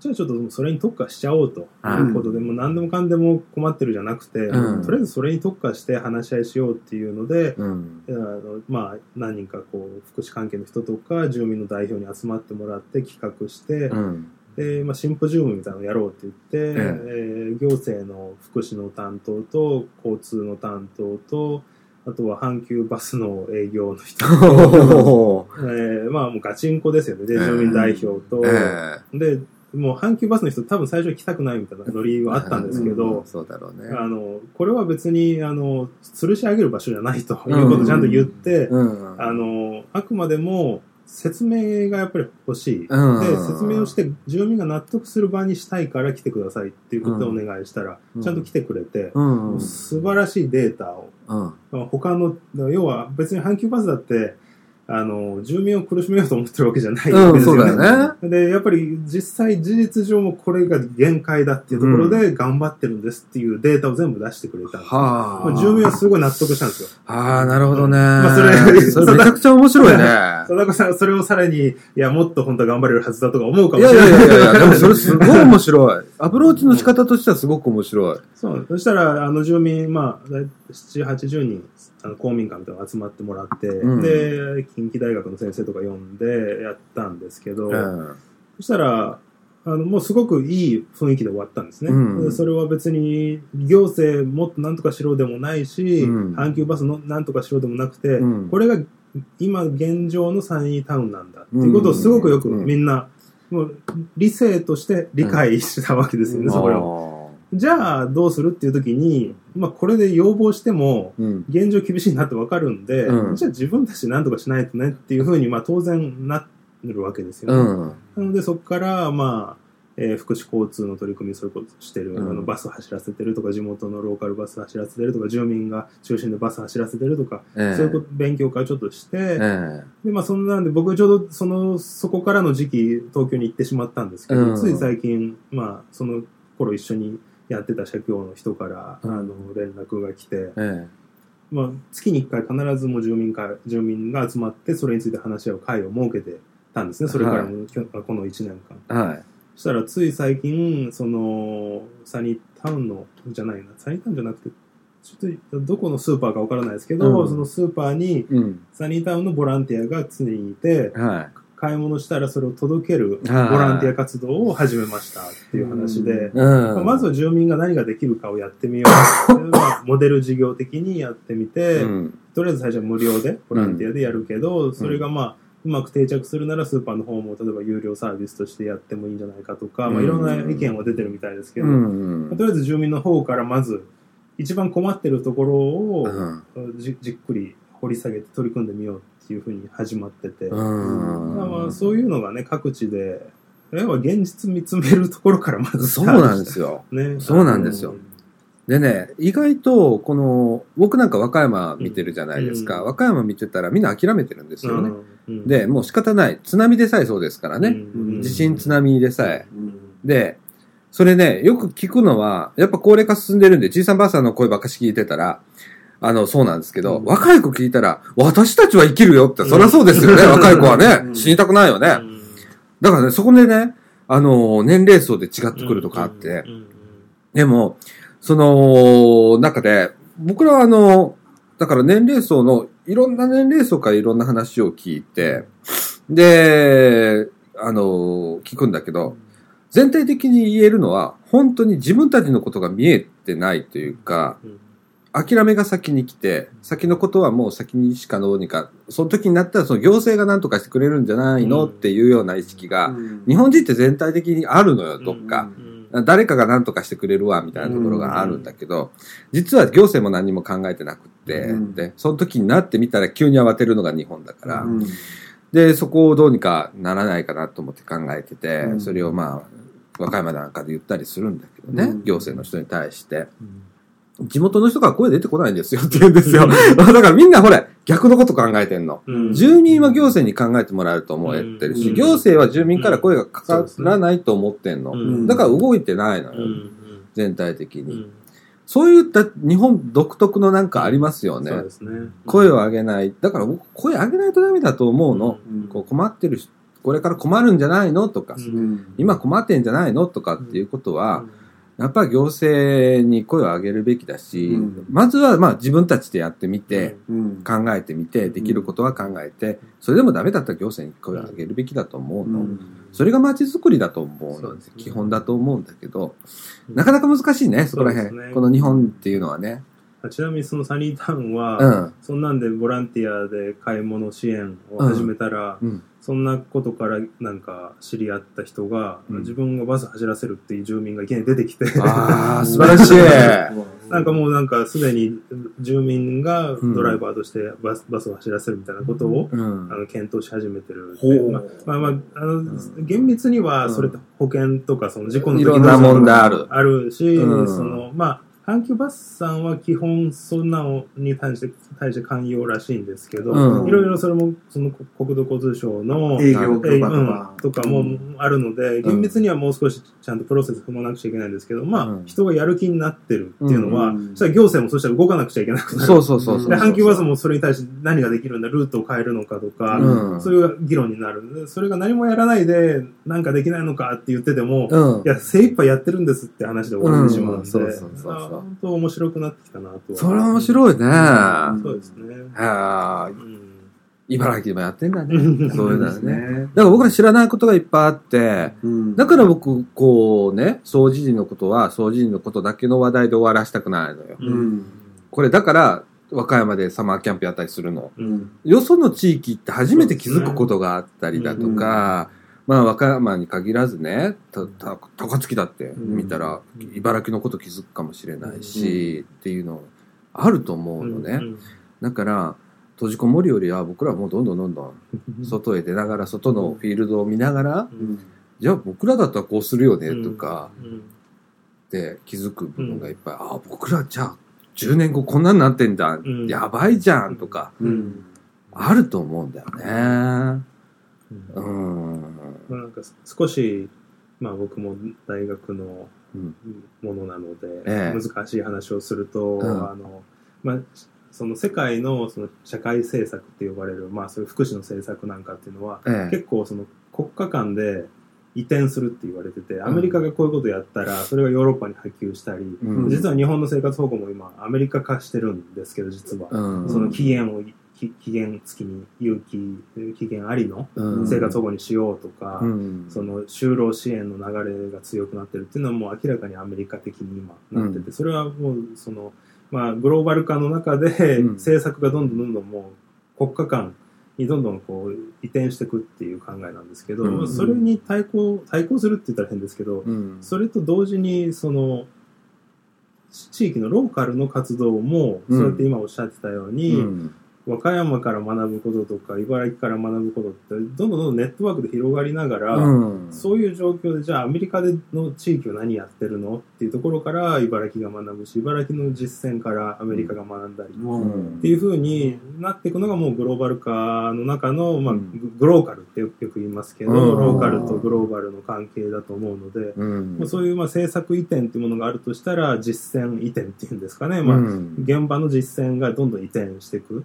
うんっていうことが起こりうるのかなという意味では、うんそれをラジオで発信してるなんていうのは、うんまあ、まさにこれぞあの、ね近未来の実践の形なのかなという気はしますよね。うん面白いと思うんだよ。つながっていけると面白いですよね。面白いんだよ。ね。そうそう。上に法律あれば下に対策ありじゃないですけど。うんそうですね。うんで、僕らもだから発信をしていって、実践的に僕らも動いて、うんそれを発信していくことによって聞いた人がどう思うかわかんないけど、うんこれがいいなと思ったら、うんそれを取り入れてもらっても全然いいわけじゃない。うんで、そういうのが各地域でどんどんどんどん発信してほしいわけ。うん事例が見えないのね、今。うんそのいいや、せっかくいいことやっても、あんまりそれが見えないのよ。うん日本の国の広報の仕方って。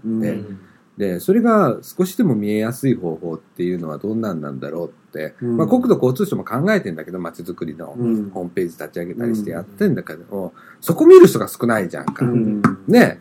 結局のところでも上から提供されるもんって、割と下からのアプローチってないのよ。うん。だから結びつかない。うんだから空回りしちゃってる。うん。本当はじ、その、やったところが発信するのが一番本当はアプローチしやすくって、うん。口コミっていうのがあるから、そこだよね。発信、地域発信力みたいなところ。うんうん、だと思うんう。うん。ねでも今の話はすごく興味深いですね。面白いよね。上は上同士で学び合ってんだったら、下は下同士で 学び合わないと。そう、シそう。コシコとやってね。うんねえ。うん。ああ。それが本当新しい時代だなと思いますよね。ねえ。であとはね、楽しまないとダメなんだよ。うん。何でもさ、そうなんだけど、うん。その、街づくりっていうのは、与えられるもんじゃないし、うん。この間のあの、僕まだ触れてないけど、やるあのタイミングが取れなくてね、JR のあの、掃除時駅の説明会があって、うん。僕の地域の。うん。で、これもね、与えられてるんですよ、よう考えてみると。計画が全部終わって、うん。で、こうなりますよ、これでやりますよの時点で、僕ら与えられてるんですよ。僕そこにすっごい疑問を感じてて、えー、そういうプロセスなの？って思うのね。ね、地元の人間が一緒になって、ここに交差点作ったらこうなるよね、みたいなことを考えるのが街づくりじゃないのかなと思うんだけど、結局デベロッパーと、まあ今回だ JR さんと、それから市の間、あと風、これが、これだけで話しちゃうのね。うん、どれってどうなのかなって思って、うん。録音はしてあるんだけど、かなりき30分くらい粘って聞いてみたのよ。うん。うん、これこれはラジオでは流せないけど、ペンギンさんとか聞いてもらったらいいと思うけど、あの、かなりそこら辺ね、うん。あの、窓口、じゃあこれ聞くときには窓口どこちょっとたらい回し実はなってて、じゃあ今回確定させてまでやったんですよ。で、結局のところ茨城市が窓口になってくれる、なんか質問があれば、っていうことで決まったんだけど、それさえ僕らが言わないと決まってないのよ。うん。そういう街づくりのあり方ってどうかなうん。思ってて、なるほどね。うん。せっかくね、新たに作るところだから、いいチャンスなんですよね。そうオープンにしてね。そうなんですよ。今まで既存のもんがいろいろね、権利関係とかごちゃごちゃやってるとこじゃないから。うん。うん。で、チャンスじゃないですか。うん地元の人間。で、より使いやすくって、うん。よりこう人のためになるものを建てるにはどうしたらいいかっていうのが街づくりじゃないですか。うん。そこがぽっかり抜けちゃってんだよね。うん地元の人が考える余地を与えないというか、余地がないっていうのはどうかなって思ったのは実際のところで。うん。まあそれはちょっとまたおいおい、次のラジオか次の次のラジオぐらいにうん資料持ってきますんで、またそこでじっくりとやりたいと思いますけどね。ね。うん。だからね、あの、仕組み感、ちょっと変えなきゃダメだよね。うんみんなが、今までのやり方でよしとしてたらダメですよね。そうですね。うん。時代がすごく今回、あの、この、ね、10年、20年でまた、うんちょっと変わってるじゃないですか。じゃあやり方も、緩やかにではあっていいんだけど、変わんなきゃダメだと思うんですよ。うん。急激に変わるとまた変なことになっちゃうからね。うん。うん。と僕は思うんです。先生どうですか？先生にこう、締めを今日してもらいましょうか。またあのあと10分くらい大丈夫なんでね。そうですね。まあ、あの、まあ、あんまり行政の悪口はあの言いたくはないんですけど、うんあの、まあ、いろ、なんなんですかね、こう、まあ、愛情がないんですね。うん。で、それはやっぱり、もう、この文化として過去何十年の中で、うんやっぱりトップダウンでどうしてもやってきてしまった文化がな、うんもうなんですかね、染み込んでしまっているので、うんだから、改めて、じゃあ、本当に街づくりを共同でやるっていう時に、うん。あの、頭では理解してるんですけど、うん。それを実践するっていうことが、本当に、もう、まあ、分かってらっしゃらないというか、うん。まあそこにはね、多分僕はなんか愛情なんだろうなと思うんですけど、うん。愛情っていうとなんかぼやけたイメージあるかもしれないですけど、うん。まあどうやって相手の気持ちにななるか、うん。でそれはきっとまあみかんの事務の、事務局のスタッフなんか見てるともうそれのエキスパートだと思そううんですけどね。うん。愛情の塊みたいな人たちで、ん。もうどう地域のおばちゃんがここでなんだろう生きづらさを抱えずに生きていけるかっていうことがもう第一に考えてるんですけど、まあ、やっぱりなかなか行政の方の中でそこにに思考を持っていくっていうのが、うん。多分普通に終わった後飲んだらそれは大丈夫なんですけど、うん職場の中でそれを発揮できないっていう環境があって、うん。なんかそれはすごいあの残念ですよね。まあ。それがどうやったら変えれるのかなっていうのはあの悩んでるんですけど、うん先日あの自分の授業で、はいあの学生に、まあ、その地域で何かを変えるっていう上で、まあ、3つアプローチがあるみたいな話をしてて、うんまあ、そのうちの1つがうん行政側から変えるアプローチで、まあ、うん。もう1つが行政の外から変えるアプローチ。それはまうん。あ圧力をかけて変えるみたいな話で、うん。もう一つはもうぎその、まあ、新しく作るっていうアプローチ、まあその行政に作らせるとか行政が作るじゃなくて、もう行政関係なく作るという、うん。まあ、3つのアプローチで考えてみようみたいに言って、最初その作るっていうところからやらせてみたんですね、うん。エクササイズでちょっとあの問題を選んでコミュニティ選んで、うん。何か作るっていうことを考えてみて何を作ればどんな資源使って何か作ればいいの？みたいなうん。エクササイズしてもらったら結構、まあ、いい意見は出る中もすっごい頭悩ませて、うん。結構苦労する学生が多いんですけど、うん。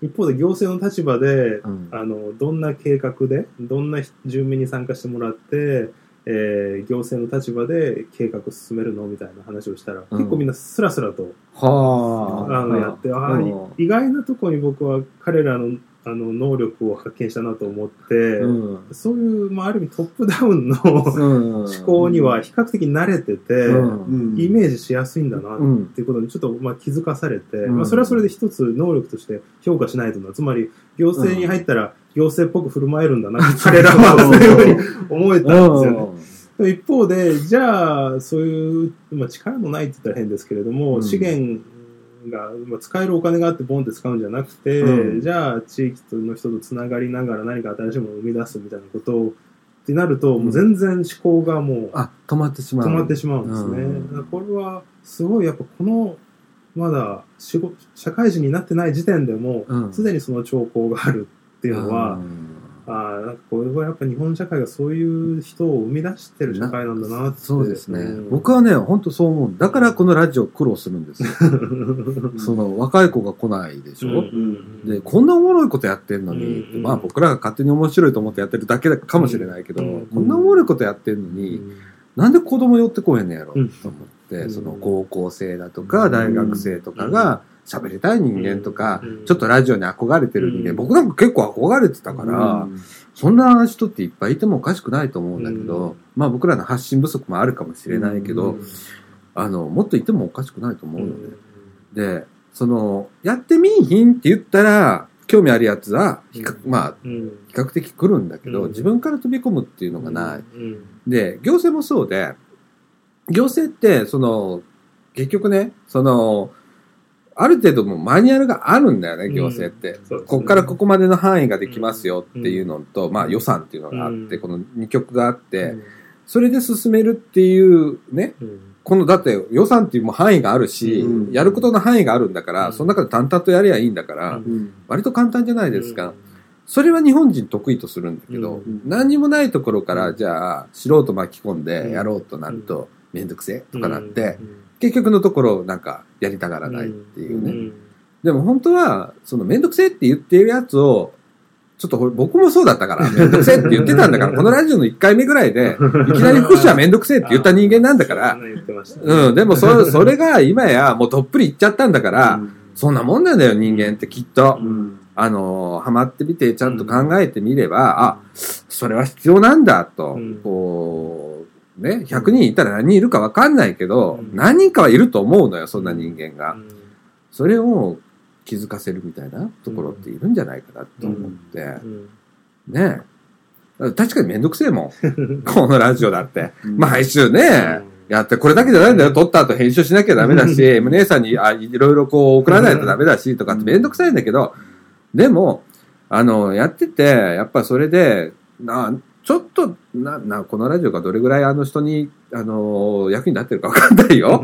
わかんないけどさ、でも、やってて、一人でもなんか助けられたりだとか、うん。これ聞いてなんかちょっと感じていただければ、まあそれでもいいと思ってやってるだけだから、あの、そういう人をね、あの、欲しいな。それが必要だと思いません、今。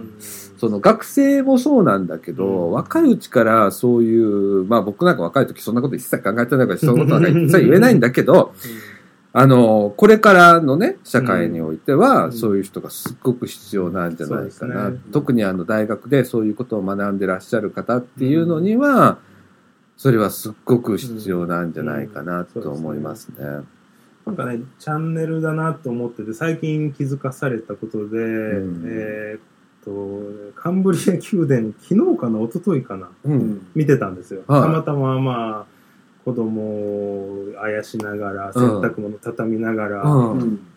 テレビつけたらカンブリア宮殿で、うんそしたら、25まあ、史上最年少で一部上場した企業の社長で、ほジョブ、えっとね、ジョブ、なんだっけ、まあ、要はリクルートがやってる、あの、なんでしたっけ、仕事情報、えっと、フロム A のはネット版みたいなの、リクナビみたいなやつですか？知ってますかね？えーっとね、なんだっけな、キャリア、えーっと、えーまあ、なちょっと、うん。センス、キャなんジョブセンス、ジョブセンスっていうのがあるんですよ。うん。でそれもなんか今、フロム A の次ぐらいにうん。利用者の数が多くなって、もうこの数年間でガッと伸びたものらしいんですけど、うん。まあ、何やってるかっていうと、あの、フロム A とかは企業が5万ぐらい出して、広告載せて、うんで、就職決まんなくても、あの、なんだ、5万円は、まあ、掛け捨てみたいなものですよね。まあ、そのジョブセンスは、ただで企業は広告出していいと。うん。で、募集した方が最終的に決まったら、うん。3万とかを企業からもらう。そのうち5000円ぐらいを祝い金として、うんあの、その仕事決まった人にあげるっていう。もう双方にとって今までのシステムよりも全然メリットのあるシステムにうん作り変えたのですよね。うん。そしたら仕事募集する方も決まるまで無料で広告出してうん受けて、うん必ず決まって、うんで3万安くて、うん。で、やる方も祝い金がもらえる。うんもう双方にメリットのあるシステム。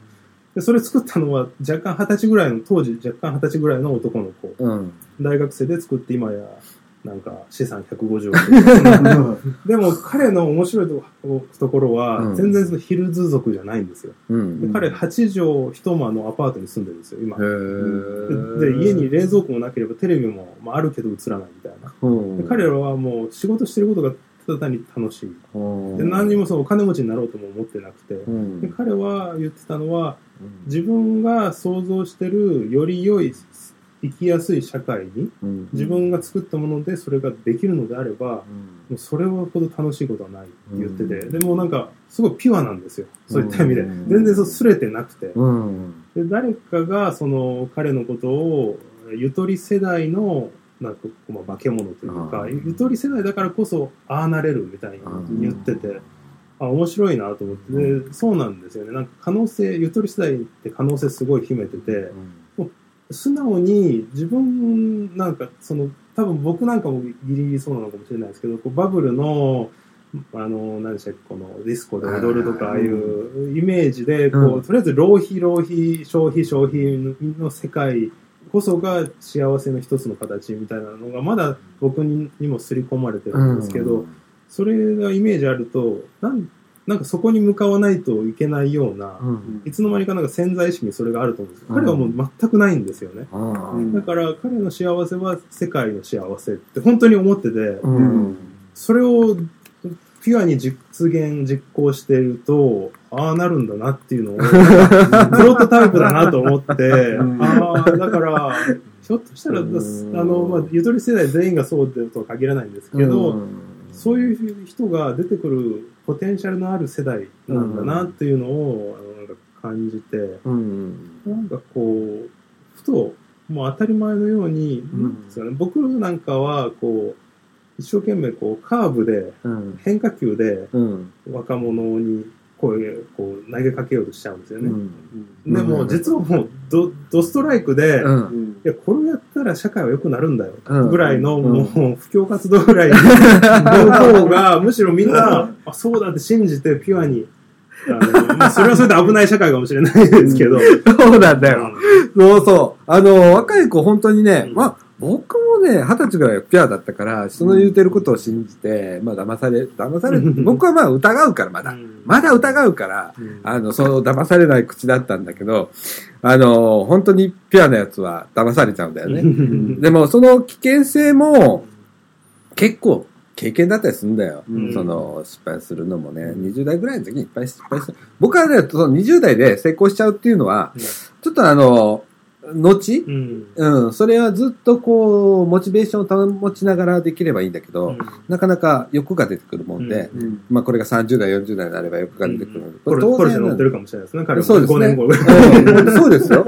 あのーそうなんですよ。ここら辺がね、ちょっとね、人間の悲しいとこでね、え、これ結婚しようと思ったら、結婚したら、今度嫁さんの、やっぱこう、生活っていうのも、考え方っていうのも取り込まれてきて、とかって、あ、いろいろあるんで難しいんだけど、あのーピュアってね、でも必要だと思うの。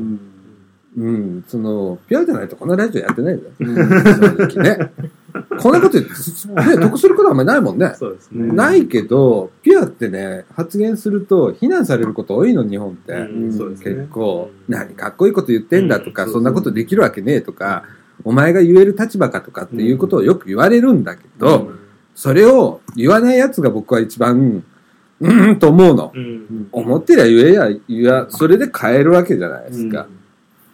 ね。その声を上げないっていう方がちょっと卑怯なんじゃないかなと思ってるような、ちょっと過激なんだけど、思ってるんだけど、うーん、とピュアさって必要だと思いますよ、うん僕。いやそれがきっと9000、その、人が聞いてるリクエスト？うんリクエストっていうのは、9000人が聞いてるわけじゃないですからね。9000リクエスト、月にね、うん9000リクエストっていうのは、それもあるんじゃないかなと思います。やっぱり何か、ここの放送にうん何かのポテンシャルというか、うん何かストレートにものを言ってるっていうことに、ひょっとしたら、うんなんか、うん共感してるんじゃないかなとは。ね、僕なんか特にバカだから、直球しか出せないのよ。これカーブとかフォークとか無理なのよ、僕にとっては。ドストレートでしょ？ね。忠岡さんの意気込みっていうのが大きいんですよ。そうなんかな。うん。あとはね、真面目やしね。うん。うんあとはね、あの、難しい言葉知らないから、僕自身がね、その、そんなことだからうん、多分僕の言ってること分かりやすいと思うんだよ。誰が聞いても分かる単語しか言ってないから、うんでそれしか僕も知らないから、うん。だからね、バカがラジオするの一番なのよ、本当は。一番伝わるのよ。うんあのーだから、もうバカに話してください。レベルを低く低く、敷居を低く低く、誰が聞いてもわかるラジオ。うん。っていうのがね、面白い。その中で、室田さんみたいにね、ちょっとこう、プロフェッショナルな方っていうのがね、時々こう、僕らの中にはいるんです。うん。その、ちょっと格調高く、こう、室田さんみたいね、人がいる。これはもう、これは絶対必要なんだよ。必要ですね。うん。僕ら言うても素人だから。うん。ね。うん。ということで、はい。はい。えーっと、時刻の方もあ23時3分となりました。今日は室田さんはこの後、高槻に宿泊です。あ、高槻宿泊ですか。はいあ、ほんなら大丈夫ですね。はい。えーじゃあ、まあ、あの、こんな感じですよね。はい1時間15分ぐらいです、今。はい、ちょうどいいので、はい。はい、この辺で一回、もう今日は締めましょう。はい。はい。ということで、えーっと、室田さん、あ吉村くんも今日は。ありがとうございましたありがとうございました。はい。ということで、えー、みかんジュース。この放送は NPO 法人三島コミュニティアクションネットワークみかんの提供でお送りいたしました。えーと、相変わらず寒ございます。ね。この年末。もう、もう言っても、あと何日ですか？今年。半月。ねあと15日です。はい。ね。えー、もう本当これから年賀状とかね、おせち料理とかね、えー、皆さんも忙しくなる主婦の方、特にそうなんですけどね、はい。お父さん、お父さんなんかはね、えー、年末の挨拶と、それから、えー、何、忘年会。うん。で忙しいとかね、いう世の中なんでしょうけれども、お母さん、本当にこれから大掃除が忙しい。そうですね。ね、これ聞いてらっしゃるお母さん、ね、もうマイペースにやってくださいね。えー、もうあのーね、えー、ゆっくりやっていただいて、あのー綺麗なあ年末。はい。ねで、お父さんもたまにはお手伝い。あ、そうですね。あそうなんですよ。ちょかみさんからよく言われるんですけどね、ちょっと手伝いな、ってってね。はい。ということでございます。はい。えっ、と、年内はですね、29日が最終かな。そうですね。えー収録としてはですね、えっ、と、29日が土曜日だったと思うのです。はい。あと2回はいありますので、えー年内いっぱいいっぱいやりますのでね、えーまた聞いていただければとちなみにそれは元旦に、あれですかね、配信になるんですかね？そうですねえーっと、そうですね、元旦配信ですね、今年はね。なんかめでたい回になりそうですね。M 姉さん、大変だね、本当に。ごめんね、M 姉さん、本当元旦配信だわ。元旦深夜。ね。もうずらしていいからね、ちょっとぐらいは。真面目だから、M 姉さん。本当 M 姉さん真面目で、本当ありがとうございます。がとうございます。はい。ということで、まあ、今週はこんな感じにしましょう。は。はいえーっと、ということで、えー、さよならさよなら。